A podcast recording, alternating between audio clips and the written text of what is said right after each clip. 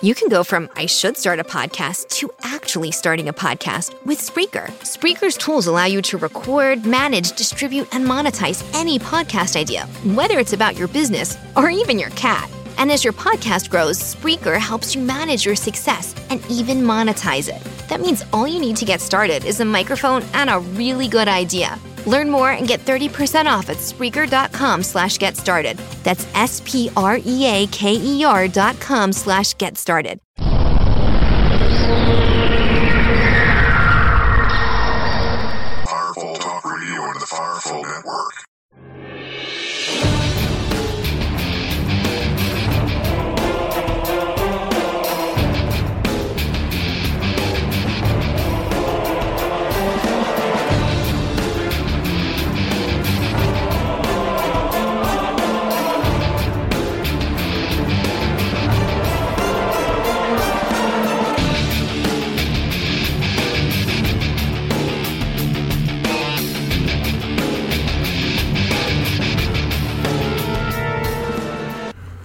Welcome to Overwatch, the show where you get a unique viewpoint on current events, politics, finance, cybersecurity and trends, prophecy and the end times, religion, and the paranormal.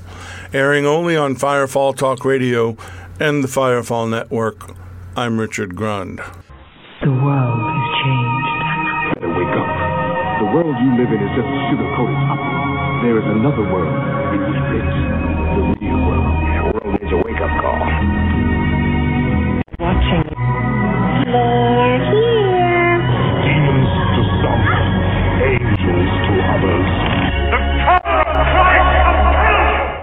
Well, tonight we are talking about the paranormal, so I brought someone along. ah, laughing already. Got you, got you. There's the first check mark. I broke first. All right, yeah, so you can figure out who I brought along to help me with this show and the paranormal tonight. Welcome to Overwatch for the first time, Joe Cetrone. He's an author, a drummer, a family man. He's recognized in the paranormal uh, investigative community. He walks by, people go, hey, I recognize you. And he, he has appeared on Paranormal Witness and is a founding member of it. Welcome, That's Joe. three. I don't feel so bad. You just lost it three times. Uh, I've been laughing all day thinking about that intro. oh, this is going to be fun. Woo! Anyway, So, so I listen. I want to just say this. I, I've missed this. I really have. You know, and you know we're in a different chapter of life and and direction we're going. And this whole Overwatch thing, I think, is a a wonderful thing, and it it just embarks a whole new journey of 2020. You know, going into 2020. So I'm glad I'm here. Um, and yes, here we are. You, we've laughing talked again. We've Laughing talked again. about this, so you should uh, uh, consider, you know, bringing on your own paranormal reports, uh, and then we can come on and act crazy. But it's Halloween, so how could we not get together and talk about Halloween? And I want to share some new facts that I found out. This is from WalletHub.com, and they get their information from the U.S. Census Bureau, re- the retail organization, and information sources. They take all that and they put it into in uh, 2019. They expect that 8.8 billion dollars will be spent on Halloween. That 76% of all Americans will spend at least $50 or less on Halloween. 68% will actually celebrate Halloween. Uh, 32% are throwing or attending a party and watching social media and what people are doing. We'll talk about that. Uh, 46%, for, uh, 44% intend to carve a pumpkin. 49% will decorate their homes. 22% of Americans will visit a haunted house, and haunted houses will generate $300 million. 47% plan to dress up in costumes, 3.2 billion spent on costumes. And uh, yeah, 1.3 million kids will be witches, 2.4 million will be their favorite superhero, 3.1 million will dress as their favorite princess, 2 million adults will be a vampire and 5 million adults will be a witch. Um, $2.6 billion spent on Halloween candy. Now, that's the industry to get into. Uh, 29% of Americans will take their children trick or treating. 83% of parents will thankfully check their candy for dangerous items. And that last year, in 2018, horror movies generated $902 million. And this, this fact I, I got as an animal lover, and I know you have cats. Black cats are not adopted out in, in October in most shelters to keep them from being abused on Halloween. Wow. And uh, next year in 2020, there'll be a full moon on Halloween. The last time there was one was 2001. Man, we're, we're in the wrong business. I don't even know where to go with that because imagine all the candy that we could possibly have. I don't even want to think about eating all that candy Oh, because yeah. you know, you know, back in the day when there was candy sitting in that bowl throughout the whole day, whether it's little Snickers or whatever your favorite bites were, think about that. How much it's just easy to walk by, rip it, and eat it. But you said two interesting things. One, obviously, I, I didn't know that so much about the cats, and I probably should have because black cats, Halloween, taking them out of shelters, sacrificing them, killing them, whatever they want to do with them. I, I it makes sense that it would be more prevalent. But the other thing, when you were talking about all the preparations for Halloween, it's the candies, it's it's who, the merchandise, it's the masks, it's the costumes, it's the horror movies. You know, I, I know we've talked about it before, but do you think? I mean, obviously, we know there's the portion that take Halloween very seriously as far as their ritual, their practices, their beliefs. I, I get all that. But take the kids and, and take, you know, what they see. Hey, look, I'm going to my friend's house. I'm having a Halloween party. We're going to hang out. We're going to watch this spoo- spooky movie. We're going to, you know, going to get scared, and then, and then we're going to be home and, and all that stuff. It seems to be a very, you know, non-threatening thing that these kids are doing because I think they believe, hey, I'm having fun. It's fall. It's uh, just a day I can go out and eat. Do you Right. think that's where the deception also is being brought to? meaning, like, especially now, when, Right. you know, when I got saved in '88, from '88 till about '93. The church pushed back against Halloween. They stopped doing it in the schools. And for a period of time, it was considered, hey, we shouldn't do this. Now it's like everywhere. It's on TV. Uh, and there's there's the deception is oh this is just silliness this is just costumes and candy there's nothing real about it in fact my wife and I were talking about it and she kind of said that you know not every kid is going to be you know like you and I said wait but wait a second what if there's just 1% of the kids out there 1% of these millions that, like me, have ancestral issues, or like you, and are going to get sucked in by this. That's that's too many. So what you all right? So I I got it. So say there's two thousand kids in you know this whole section, right? There's two thousand kids, and you know 1996 of them are fine. They get up in the morning, nothing happens.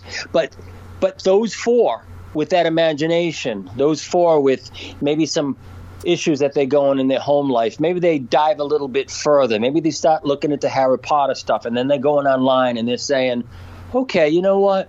I feel like a misfit now anyway. Let me try to get involved with something. So now it creates this whole fascination that goes down to what was a harmless little party with your friends. Find yourself in a year from now um, summoning Right. summoning spirits. So yeah, I get that. You're right. Taking the sense. taking the Ouija board. I mean, let's look at this. They said 1.3 million will be kids will be a witch, 2.4 million a superhero, 3.1 million's their favorite princess. So that's three, five, six point eight million kids. Ten percent is six hundred thousand or so. One percent, six thousand. I mean, that's pretty. That's a pretty good catch if you're fishing. You know, Right. and that's what the enemy's doing. And they're fishing all year long. We know that. But Halloween just seems to be a bigger time. But I've noticed on social media, especially with people that I, I'm connected with on either Facebook or Instagram, especially the adults, a lot of risque stuff. A lot of you know women at bars and they're in their nightgowns or they're in some negligee, and, some of them unfortunately don't have the bodies for it, but it doesn't matter. Uh, I looked at this one group of people and I went. Uh, does an- anybody have a mirror at home? Was there any moment you looked at this and said, maybe I shouldn't go outside dressed like this? And so it's the it's the desensitizing, something we've always talked a lot about, the desensitizing of the concept that Halloween is not a, a, simple, nice little holiday. It's an occult holiday. It's based on Samhain. It's based on the Celts. It's based on the demonic. Now, do you think at this point, talking about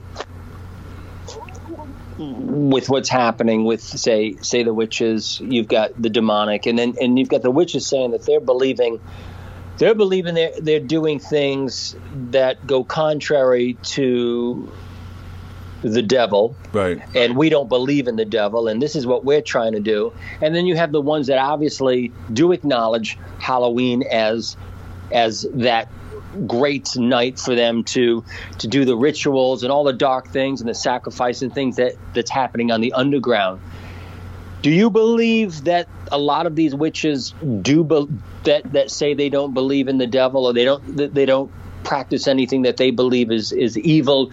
Do you do you believe that they believe that deep down, or is or is it always gnawing at the back of my mind, their mind to say, you know, maybe there is something that we're doing that's wrong. I know we're trying to do Oh, the well, whole I- Earth thing. Did and- you believe what you were doing was wrong?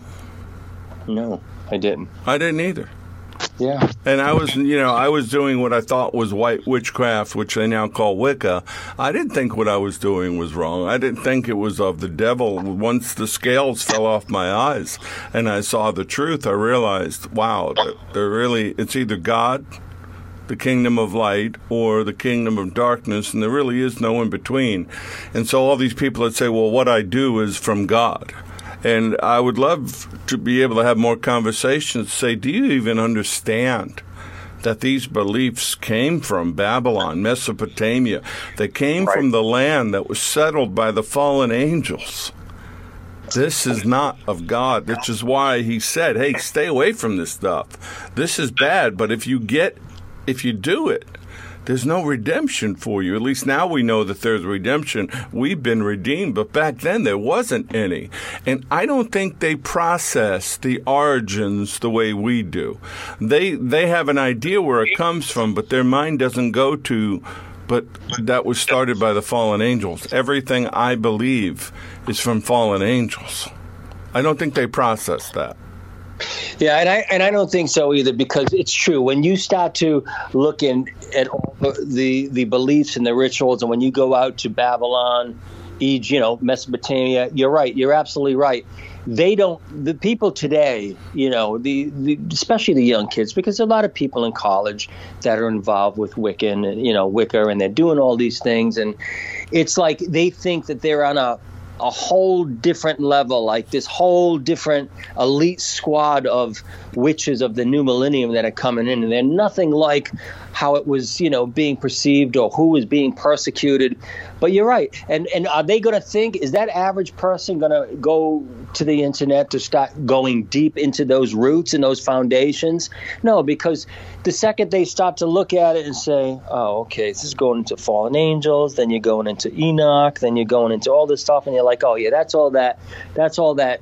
religious junk that, that's a whole different thing so they've all by default they have talked themselves out of it and convinced themselves that what I'm doing isn't wrong.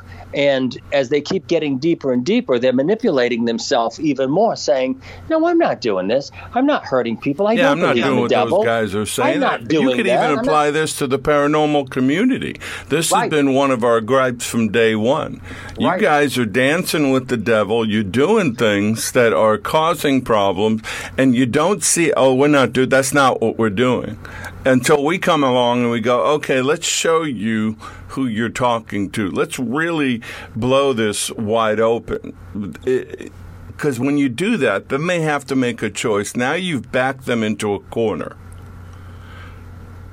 Do I choose to agree with them and get out of this, or do I think that they're, you know, they're biased based on their own personal experiences and continue to dabble over here and at what price? That's the one thing that none of these paranormal shows really want to talk about. What is the price for what they do? Speaking of price, I, had to share this with you before I, before I ask you to share some of that information you got on Salem.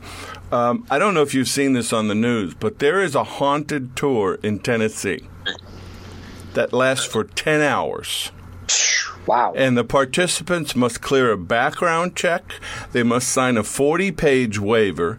They must pass a physical and mental health exam. It originally started in San Diego, but got shut down. It's now, it starts in Summertown, Tennessee, and goes to Huntsville, Al- Alabama, which is interesting. It goes there because Huntsville has a big um, paranormal, Bigfoot, kind of history. It's called the McKamey Manor, M C K A M E Y, Manor Experience. And it requires that the contestants, which is what they are called, be at least 21 years old or 18 with parental permission. They must be insured. They must pass a drug test, a two hour preparedness video, social media screening, uh, and they must give a safe word to get out of the situation if it becomes too intense. Now, the owner is Russ McKamey, and he's offered $20,000 to anyone who completes the tour, but no one ever has. And there's, and you know what the charge is to get in? You just got to bring a bag of dog food for his five dogs. wow. Most of the people don't even get past signing the waiver. Because one of the contestants who he said, I read it and I quit. I got to the last page, turned around, and went home. Wow. There's so much. They, you have to pull out your own teeth. There's a chance of getting a tattoo, a chance your fingernails get pulled out. It's overwhelming. They, they even warn you that there's a chance of death. You know, I think I did hear something like that. I don't know if it was the exact place, but Well, it's been all over the news, Wow, and yeah, I it's do. been all Wow. over the news. And Netflix even has a, a a series called Dark Tourist, and they covered this house in episode eight. I'm gonna, I want to check it check it out, but uh, just to see how bizarre this is. But my first thought is. Okay, you're not asking for any money, so who paid for all this? Right. Second of all, why? Why do this? You know, you know what? I, it, it brings me to that. What was the movie, the franchise? There was like I don't know, six or seven different movies, but was it Saw? Was it the Saw one where they would make you do things to just Yes, to get Okay. out. Right. to get out? It kind of reminds me a little bit, not so much in that obviously deep detail as the movie, but it's kind of like you're going through this maze, say, that you're signing all this information, and I'm sure as soon as you sign it all and, and they have everything down legally to every little thing, that once you get in, I don't know if you can turn back. Yeah. Like, I, I think that you kind of have to almost go through it. And if it is getting a tattoo, you know, or, or, fingernails. I mean, just think of all that torture. So it is. It's kind of like somebody's getting pleasure of watching these people get tortured. Maybe not like we see on Saw. Obviously, that's a Right. movie, and, but but still, once you get in there, the fear factor has got to be unbelievable, and you can't turn around and sue because you've probably signed everything. In one of the stories, uh, he Sure. talked. The guy talked about people that brought the police back, and first he shows them the waiver and he videotapes everything, and nothing ever happens. But just think of the fear factor. If I'm a fallen angel, if I'm a demonic entity, and I need to be fed, and fear is one of the things I feed off of, I'm going to inspire something like this. And uh, there is a hormone, I can't think of the name of it right now, there's a hormone that enters the blood during heightened states of fear. And some of the ple- people that believe in the child rituals, that's what they're feeding off of, that high of the child's fearful uh, experience before it dies. Forgive me for, for bringing that up for anybody that gets freaked out, but we know it does happen. Happen. So uh, you're looking at all these horror homes. How many? How much did I say? Thirty something million dollars. Right. Will be spent on haunted houses. I mean, that's just crazy. Just think of the amount of fear that's generated in each one of these places. Uh, you have Universal Studios has their Halloween Horror Nights. You have all these different places. Even churches do it. uh, it that just blows my mind. Churches do it for fundraising. And like, oh, it's just innocent, you know. Well, really? What? Then why are we told not to do this? And here's the other thing that hit me too. We talk about we talk about energy out there.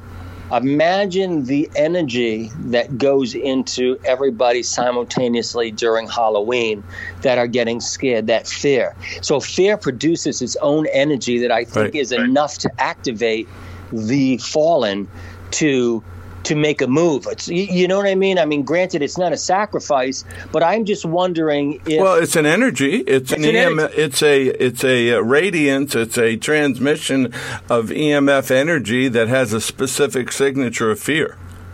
Absolutely, and that's what I think is happening. It's kind of like it kind of lights the wick, and then anything can happen right after that. As soon Right. as you just get it kick-started, and you've got you know obviously, and, and not only that, the the beliefs and, and the practices start before Halloween. So it's usually within that first week, you know, three or four days before Halloween into that final day. And you can only imagine, which we know, what you know what happens in the underground on Halloween. You know, you know how it's affecting people, who's actually disappearing, who he, he never comes back. I mean, just think of it. And not only that, think of the ones that have children just for sacrificing. Like that all just goes without being ever heard. You know, we just go through. Yeah, nobody wants to talk about that. I remember when I first got saved and started pointing that out, or when we first started Reflections in the Dark way back in 2010 and tried to point that out. Everybody tries to poo-poo it. Oh, that's that's just uh, those are not real facts. Yes, they are. Yes, they are. Uh, we know children are disappearing every day. We know that they're never being seen again. A certain percentage of these people, maybe they're lost, maybe they've uh, run away. Where are the rest? In fact, you know, if you follow what's going on on social media right now, a lot of people are really talking about that. And so when you relate it to Halloween, you have to relate it to, I found the number, $300 million generated each year from haunted houses. That's it. It it would be a great documentary to follow these places and find people and you know find out what happened to you. Did your life change? See what the percentage is of people that are affected. But you know, one of the top tourist spots, not just on Halloween, but uh, most of the year, is Salem, Massachusetts and that's not too far from you. And we've talked about Salem, but i- if I understand, you've done some research on Salem. I've done some research on Salem because obviously we know there's the Taurus aspect of Salem. Then it's the story that we all know, and you can you can go on the internet and you can look at all just the things that happened in the trials, and you can base your own things on on you know what you think happened or what is said to happen. But I ended up going a little bit deeper into some of it, and uh, I found some interesting things, and, and I want to share them obviously. And then I want you, Richard, to give me your thoughts in, in conclusion with everything and, and, and see where it goes because no matter what, and, and this is this was my whole thought. I sit there and you know I'm reading things on Salem. It's not far from us. It's less than two hours. You know they make a lot of money. It's a tourist trap. A lot of you know where the hangings and everything took place is not even in that village that they call Salem Village. That that's further away from there. So you're not even in the whole heart of it I all. didn't know There's that. more. I didn't yeah, know there- there is more. There is more to that. So my thought was, you have the the, the people who have investigated it, and of course they always denounce the devil into it. They always do. They always say. Yeah, well, you know what? This happened, that happened. Of course, they said the devil, and there's no proof that's the devil. But let me read this, my notes here, and then you you start to see it unfold, and you tell me when you draw the conclusion that it still concludes to me in my opinion it still concludes the devil's in the mix of it all. But let me let me just go. So you got salem you know in 1692 you have this which is now modern day Danvers. So, see, there's Danvers, Massachusetts, and then there's Salem. The actual vi- village itself is in Danvers. It's not. It's not in the town of Salem per se. It's in Danvers, Massachusetts. So, modern day Danvers, the Puritans come in. They already were against the Indians for the Indians that were in there with the bloodshed. They they deemed them as being evil. The Puritans come in because they always thought the Indians were agents of the devil the Puritans come in. You've got, and what they wanted to do was they wanted to build a new Eden. Their whole thought was the new Jerusalem, the new Eden in this area in the town of, of Salem, we'll say. Okay? So then you had the men, you had the women, you had the slaves, and the children were all divided in the church. Samuel Parris is the one that came in in 1689. He was a businessman. He had a lot of things going on with him that failed. He comes into the town. He starts doing the churches and, and the preaching and all this stuff. And now he starts to build this this this little confines that he was trying to put together the perfect place. So he used a lot of manipulation to control the village. Then his children, so you've got Abigail Williams, and then you've got Betty, uh, which was his daughter. Um, you had his children who was listening to him all the stuff that was going on politically in the town, the manipulation, the preaching of the hellfire and damnations, as he believed all women were easy targets for Satan. Now you had these children, his children, who got the least amount of attention with everything that was going on. It was always about the men. Keep that in mind. It was always about the men. It's always about the men. So now, two girls, Abigail and Betty, are sitting here and they get they, they do what is called it's they get a Venus glass. So they get a Venus glass, they crack eggs into the bowl they see it and that they use that to see the future so that's their first use of divination which they knew that divination was forbidden in the town they do that because what ended up happening is they believed that they that would tell them their future husbands. Okay. So future historically, husbands. we have not to interrupt you. So historically, no, we have they actually did do some occult practices. Absolutely. These right. kids did the occult practices. Exactly. They did the occult practices and they wanted to see who their future husbands. Okay, so now they do this.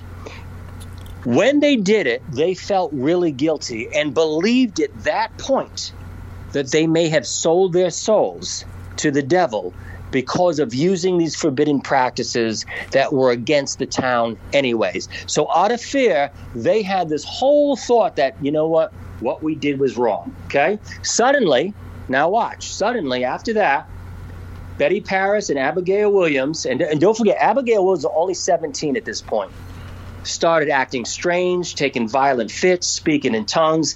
This started a whole paranoia. Paranoia. Now Tituba which was Parris's slave that lived in the house, okay? She was from Barbados. She used occult activity, okay, to help the two girls, which they referred to as folk magic. So there was harmful magic, they believed, and then there was folk magic. And folk magic was healing, using herbs and things like that. So Tituba turns around and does that she makes what is called a witch cake. Now, listen to this a witch cake. It's, it's a counter magic. The witch cake was a supernatural dessert used to identify suspected evildoers. In cases of mysterious illness or possession, witch hunters would take a sample of the victim's urine, mix it with rye meal and ashes, and bake it into a cake, using rye and using the children's urine to make biscuits. Okay, now watch. She does this. Now, here's those girls, okay, looking for a husband, lonely, are not heard because women have no say in that town. It was all right. controlled by the men. Right. Now Tituba comes and says, "We're going to do this, and this is going to counter this and that." Now they're also they're also hearing the conversations of Parris and all the towners that coming in, other ministers coming in to say, "What could have caused this? Why this?" Then now we have the dawn of the witch trials. So during the spring of 1692, the group, after this, claimed that they were possessed by the devil and accused all these women of, of witchcraft. So this is what was happening. They had this man who they believed was the devil, man in black with a hat, had them sign a book, they said.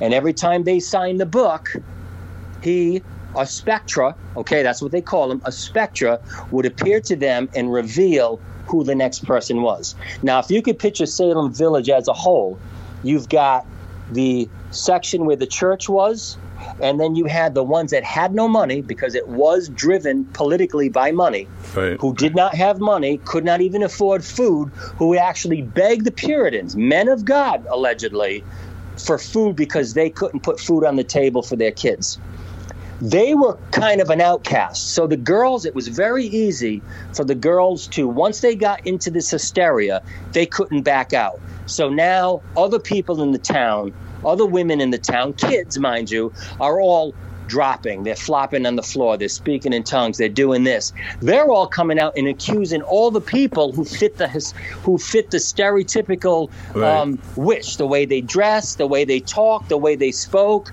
how they didn't always believe contrary to how they were shown at church. Even though some of those witches who were hung did confess that Jesus Christ was their Lord and Savior, and they did believe in God, and they didn't they didn't really care at that point. Now here's where it gets interesting, and this is the whole thing. Okay.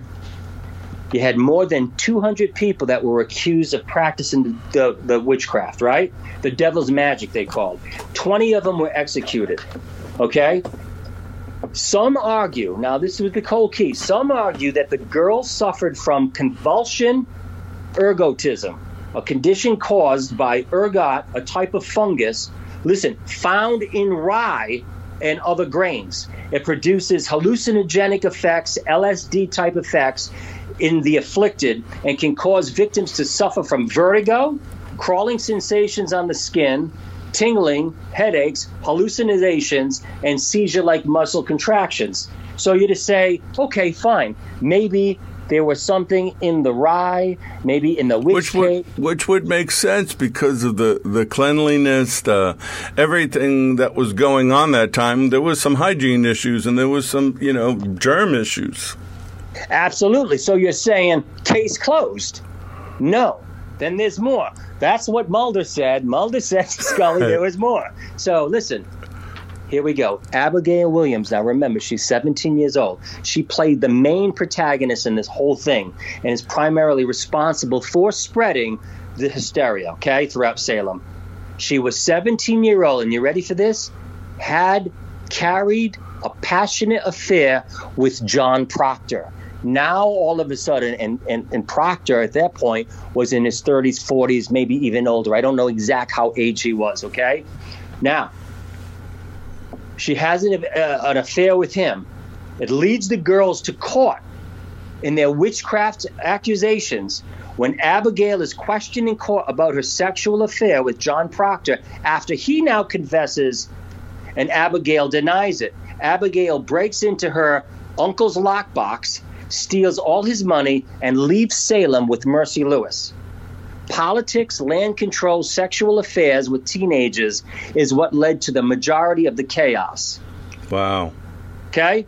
Now, the girls, to keep the heat off of them, claimed to see more specters along the way. And every time they felt that the pressure was on them, they would look in the room across and see somebody that did not, who, who, who looked like, you know, they had oily hair. They looked like, you know, hags, witches. They turn around, start convulsing, and then they, and then they, and then the, you know, the, the townspeople say, "Who you see now? Who are they showing you now?" So- and then they would point and say, "It's her. It's that one." So so now they're getting accused. They're getting thrown in jail. Tituba gets thrown in jail, which all she was trying to do was to please John Parris as the slave, thinking she was doing good to help the kids. They turn around the kids and take advantage of that and say she gave me a, she gave me something. She said this was going to get it. So now, of course, she gets thrown in jail because what did you give my kids? What did you, what kind of spell did you put on them now? So now I start to see everything that has been going on. Also, if you if I remember correctly, she claimed that the owner beat the confession out of her, Absolutely. and she kind of made it up as she went along. Now, what made Tituba smart in all this? She told them exactly what they wanted to hear. She got thrown in jail, and because she did that and confessed, she ended up getting free. So she she didn't die. Tituba lived. So if you if you and that's what it all happened. Who owned land? The guy that was pressed to death with the stones. Yeah. All that all that was political. Yeah, that came into land. it at the end. Uh, Some of the people saw it as a way to get to take people's land that they couldn't buy and couldn't get legally. So they they did that to that one guy. They crushed him to a horrible death of just keep laying rocks on him until he suffocated to get his land. And all he had to do was confess he's a witch. They wouldn't kill him, and they take his land. So now, obviously, it goes deeper and deeper. You can have all these conversations, but here's what I'm trying to say, and this is where I want to hand it off to you right after this. Okay, I get it. Based on the kid's knowledge of listening to their father talk scripture, and they were ingrained scripture day in and day out. Damnation, hellfire, the whole nine yards. Listening in on conversations, on political conversations, probably when they shouldn't have. They take all this information and they create this whole imaginative hysteria. And what ended up happening is one thing leads to another. It's a chain, it's like a chain reaction. Now I got the bread. This one's trying to help me. Now they're talking to the other girls within the community, and they're over here saying the same thing. Now they're all building a pack together, and now everybody is all confused like, who's telling the truth? Who's a witch? And of course, they're going to give more credence to the children until they started realizing about the affair that was going on with a 17 year old and a 40 something year old. Then it started getting deeper and deeper. But here's my whole point I can understand everything being made up. I can understand that there might have been LSD hallucinogens in the rye. I get all that. I could probably say, can you find an actual figure in there that was the devil? Did he appear to these girls? I don't think so. It's possible though. I think they took a lot of this information, but here's here's what it seems that nobody gets. Even though you didn't see anything. Maybe there wasn't a specter. Maybe there weren't these demonic figures. Maybe there wasn't this guy with a black book. Maybe there was none of that at all.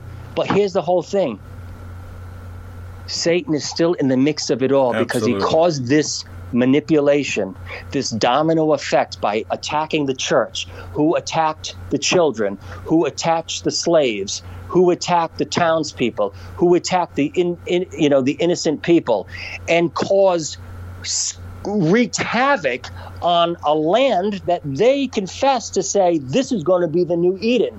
So this becomes the new Eden. The serpent goes into the garden, if you will, and now it domino effects. He gets the ear of of these two girls who are vulnerable, who are dabbling into the occult, and it sets this whole offset. So what I don't understand is why can't anybody see the fact that even if you took the supernatural and the devil out of the equation, he still is in the equation by the fruits that produced on that town during that hysteria where they tried to cast Satan out with Satan, as far Right. as I'm concerned. I still don't know why nobody can see it. I'm not saying ev- all these people were witches. Maybe some of them were. Did they deserve to die? Probably not, especially in the way that they were being accused. But but the devil still won because they all died. And Right. Abigail, which not many people even like if you talk to the historians about Salem, they don't even understand it that Abigail was 17 years old when this happened. I believe she when she fled and took off, she ended up dying when she was 21. I don't think she lived 4 years, maybe 5 tops after all that happened anyway, she died. So so it's it's almost like she even tried to get away after causing all this, and then she died anyway. So at what cost? Did they sacrifice? Did anybody make a pact? I don't know either way, but I can tell you, no matter what happened, that the devil used the Puritans, the church, if you will, at that point in time, a political church that really was all about controlling the slaves, the women, separating, doing all that stuff to take take take control of everything. And I think the devil blindsided them all. And, and here you have it, you know, You know the expression. later. The expression that comes to mind is the devil's in the details. Well, the devil's in these details, and you have to look at it from that perspective of. Well, they they they they, they killed them. they burned them. they drowned them. Wait a second, that's Old Testament. All of that got negated with the cross, the covenant of grace. The job should have been to set them free, to heal them, not to kill them. So we, we know that that wasn't God. We know the affair with the older guy and the 17 year old girl, which happened a lot in those days, from what I understand. That's not God. The treatment of uh, Tituba, who's from Barbados. She's got her own superstitions. Maybe she believes that, I, you know, I don't know, but she gets beaten into a confession. Anybody with any common sense knew what was going on. See, then you get into the things we even see today. The people at the top, the people in power, they know the truth. But to expose the truth has too great a price. If you if you expose the truth, more than likely they're going to destroy you or even possibly kill you. So you go along with it. Abigail goes along with it. She started a domino effect that now she can't stop. And even if she did, would they have listened? Oh no, she's she's confused. The devil's controlling her. This is the truth, and now it's too late. It's too late. The, fire has been started, and you're right. The church, which should have been the beacon of hope and truth and and the light that exposed everything, was really the fire behind it. Absolutely. And you know, it kind of hit me, you know, in all the years that I've I've known there, and you know, I, it, the town itself, like I said, where Gallows Hill was, and and where all that stuff took place was in Danvers. They took this little area of Salem, congregated it, made it an, uh, a, a tourist trap. You know, you had the Hawthorne Hotel over there, and Right. you know, turning it in, in, into a whole thing. And people have this perception, oh no, you go to Salem, they're all devils and witches, and and and yeah, sure, are, are they all there? It just so happens to be that they moved Satanic Temple. Um, it in Salem as well. I mean, I, I get all that. All, all I'm saying is, I think we as as you know Christians have to stop and realize that the devil doesn't really just necessarily need to use evil against you that he can take the manipulation factors of the church and your motives where your heart is and kind of just work its work his you know magic if you will to make these things happen. And one day i truly believe and, and maybe maybe in 2020 it might happen that i have this vision of a little documentary done by a little crew known as SRT could really do a little investigation of the true origins in more of a documentary Right, on right. Salem on a spiritual aspect, not the legal documents, not the court documents, not what you're told, but the whole underlying thing that's really happening supernaturally and just kind of tie it all together. I think that would be another place that we would Sure, definitely sure. add to the list. We could call it the devil's in the details. But Absolutely. it- and when you think about that, New England, for whatever reason, has got its own paranormal history. We we know from our experiences. There's a lot of reasons. One is the church really isn't that powerful. The church that is the most powerful there is the Roman Catholic Church, and forgive me if anybody gets offended. They're really not a deterrent to any of this. Um, matter of fact, there's a TV show I mentioned to you, and I've tried to watch it, and I'm struggling, called Evil. And it's Right. about the Roman Catholic Church, and they send these people out to confirm whether they're demons or not. And the show tries to do certain things they really don't understand. But the picture they present is that the church is powerless, the demons are very powerful, and then you have people in the middle that really don't know what the heck they're doing. And I guess that's the drama that they want. But not too far from you is another place that seems to become really popular, and that's the real Conjuring House. Oh yeah. And it's going to open to the public soon. I don't know if it's going to be a bed and breakfast or they're going to let investigators come in there. But the the basic story is, if if our listeners don't know, in the 1970s, uh, a family called the Perron family, they had five daughters. They lived in this Harrisville house built in 1736. Paranormal activity um, prompted investigators Ed and Lorraine Warren to, you know, the famous Connecticut paranormal investigators to come there, and that inspired the 2013 horror movie called The Conjuring. Well, this couple, Corey and Jennifer Heinzen, they discovered in a forum that the house was up for sale and they bought it and they want to open it up to visitors and investigators. And Heinzen said, We immediately fell in love with it. Eight and a half acres, a river in the back, a pond. It's so serene, you know, never mind the story behind the house. But he even said, It makes me a little nervous for my own safety. Um, we're kind of opening ourselves up to the unknown. He's he himself is uh, supposedly a paranormal investigator for about ten years, and so he he fascinated. He buys this house, even speaks to Andrea Perron before buying the house. Now you've encountered her, right? Yes. Does she seem sincere in her experiences, or did you look at somebody who's uh, had a l- little experience and turned into something she can make money off of? So here's my perception on Andrea. I mean, meeting her, talking to her, I had ran into her at a convention, and then I ran into her at another event, and uh, she's she's a she's a nice person. I think she has. Um, she's very emotional. She has ties to that home Right. because that is where all her good memories are of her her mom and things like that. Um, and I think that she, my honest opinion, I think that she keeps she wants to keep that all alive because those are the times in her life where she felt the most whole as a person and with her family. Now, granted, here it is all these years later. She's getting attention, she's writing books, but I believe her motive is really the, because she has these strongholds that go to that house. So, no, to, to answer your question, um, to talk to her, you would be like, no, no, she seems like she has everything together in that. I just don't think that she's she has a hard time letting go of this stronghold. Well, most And- of these people do.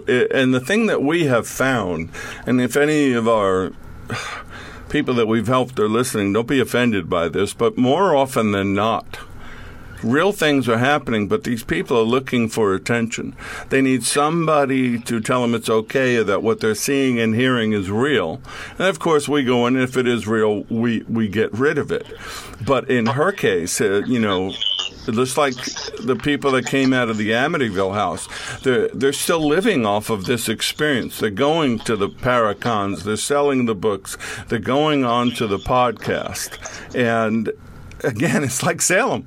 The devil's still being fed. The devil's still in the details. And the, even the guy who bought the house said, you know, he was fascinated with the Warrens. It's a piece of paranormal history. They've been in there, doors open, which could happen because, uh, as we know from being in these old houses, they're not balanced.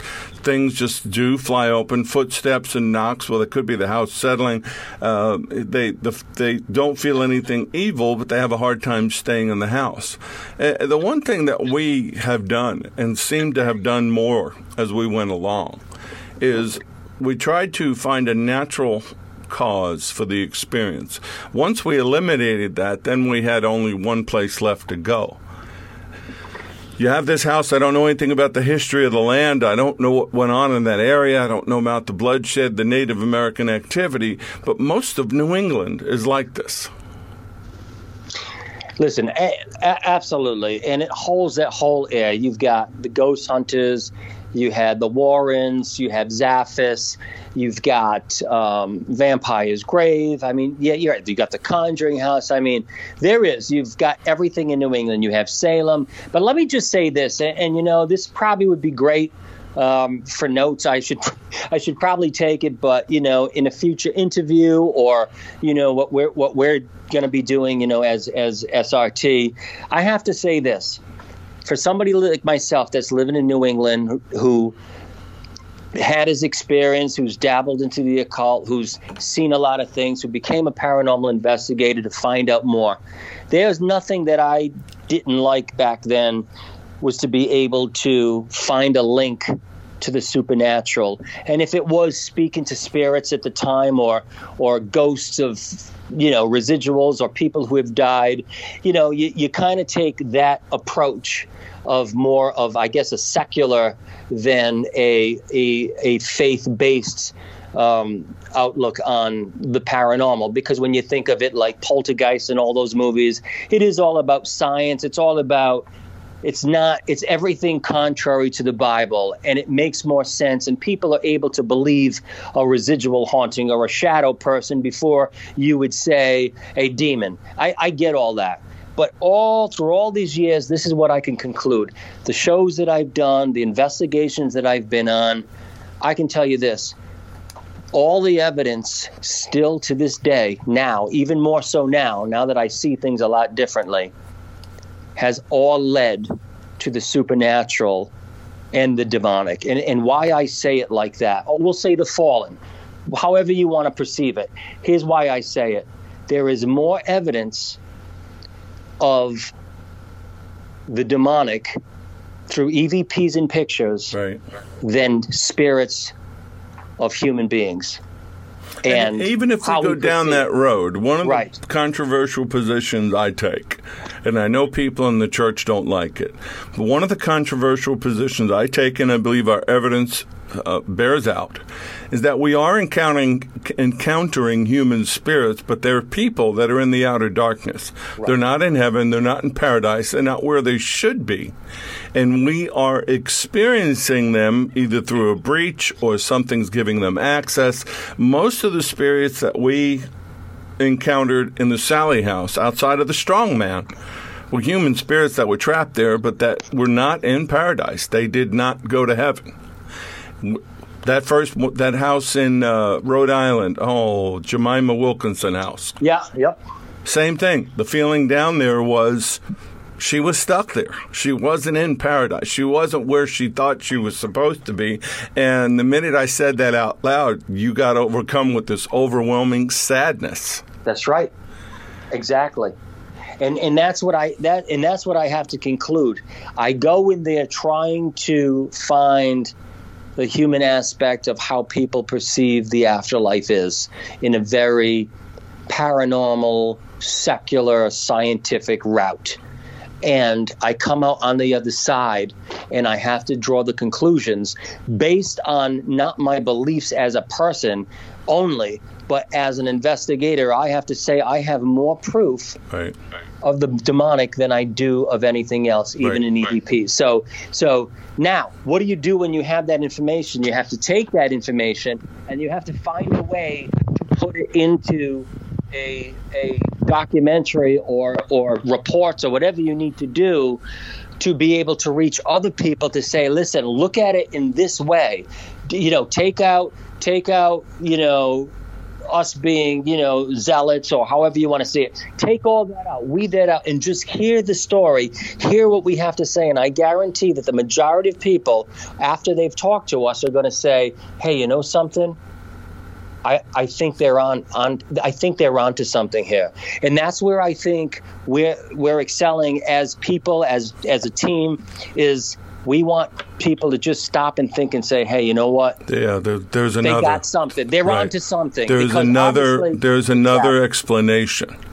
Right. that the Exactly. TV shows don't want to tell you because it's not dramatic. It doesn't, you know, sell the ratings. The movies kind of shy away from, and and again, we could say that that's the influence of the fallen because they're trying to keep you. Hey, look over here. Don't listen to those guys. Look over here.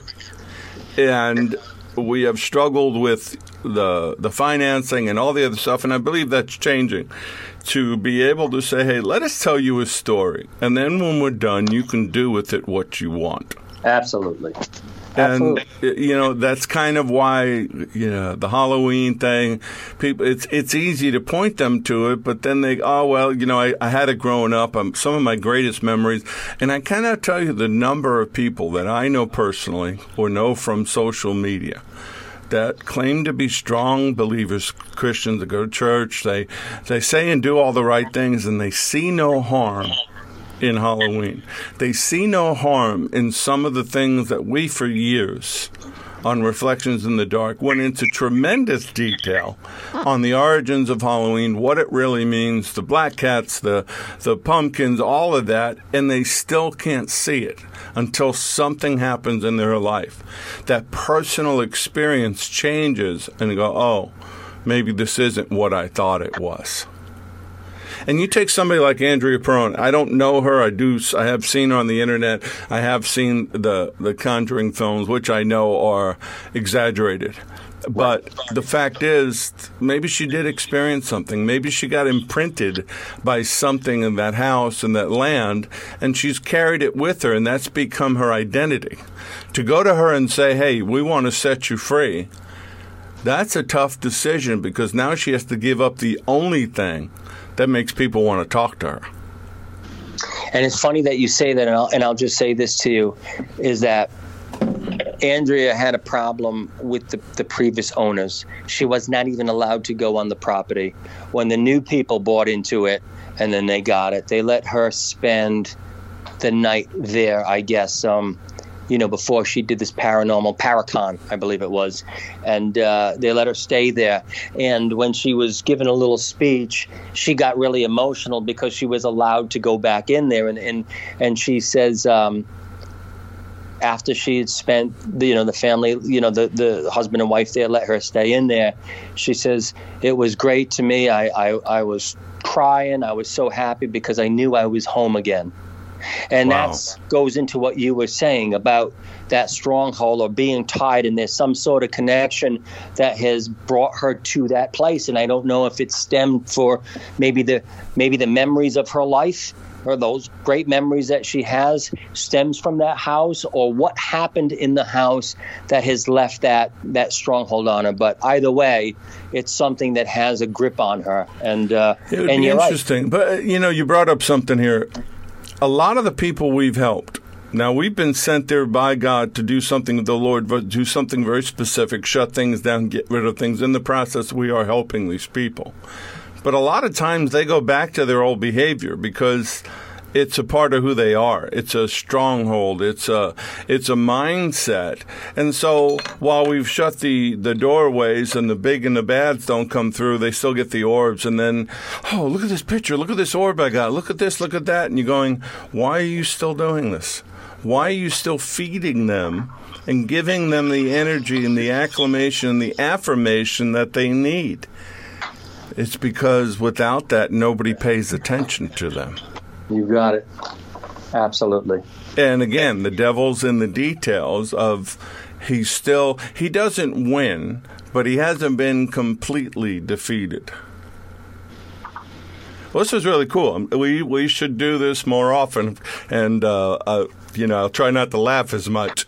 And and I got I got to tell you, part of the laughing was of thinking about laughing. That's that's that's my biggest problem. When you when you were texting me, and you were saying, "Hey, look, we gotta, we should, you know, record this and, and do all that." I'm laughing because I'm thinking about laughing, and I'm visualizing you laughing, which is making me laugh. I woke up. I woke talk. up. I didn't sleep much last night. Actually, there's a lot going on spiritually right now, so I'm not getting a lot of sleep. And I thought about doing this and started laughing. I had to put my face in the pillow. I started laughing. And at least we can. At least we can do that. We're like those two kids in school that you can't ever put next to each other, especially if you went to Catholic school. Out, And take that- your desk out in the the- hallway. That's the biggest phenomenon, too. And, and, and we can end it with this. That is the biggest phenomenon to research. I go there, we go film, whatever we're doing, whether it's a, a, a, a podcast or filming or whatever. You laugh, and I still can't explain why I'm laughing. Right. Matter of fact, when it first hit us when we were in Alabama, I Right. started laughing and you started laughing, and I say to myself, I don't even know what I why I'm laughing, but I can't stop laughing, and it's been a plague the- ever since. It's, it's the anticipation of breaking. Exactly, It's that it's that moment of I, I'm not going to break. I'm not going to break. Oh, the heck with it. I'm going to break. and you can't stop it. And Right. once it starts, And then everybody starts looking at you like, what what is what is wrong with the two of you? you just got to just let the fit. Gotta let it go. Gotta it get it out of the system because this could be so serious. But uh, good stuff, man. I'm glad you came on, and uh, look forward to doing this again. Absolutely, it was great to be here, and uh, hopefully our, our listening audience out there will will laugh with us on our next show. Amen. You may not always agree with our point of view, but you will be challenged, you will be informed, and hopefully you'll be inspired to do the research necessary to know more. If you'd like to contact us with some topics you'd like covered on Overwatch, go to firefalltalkradio.com. If you'd like to support what we do, you can go there and do that as well. I'm Richard Grund. This has been an Overwatch report on Firefall Talk Radio.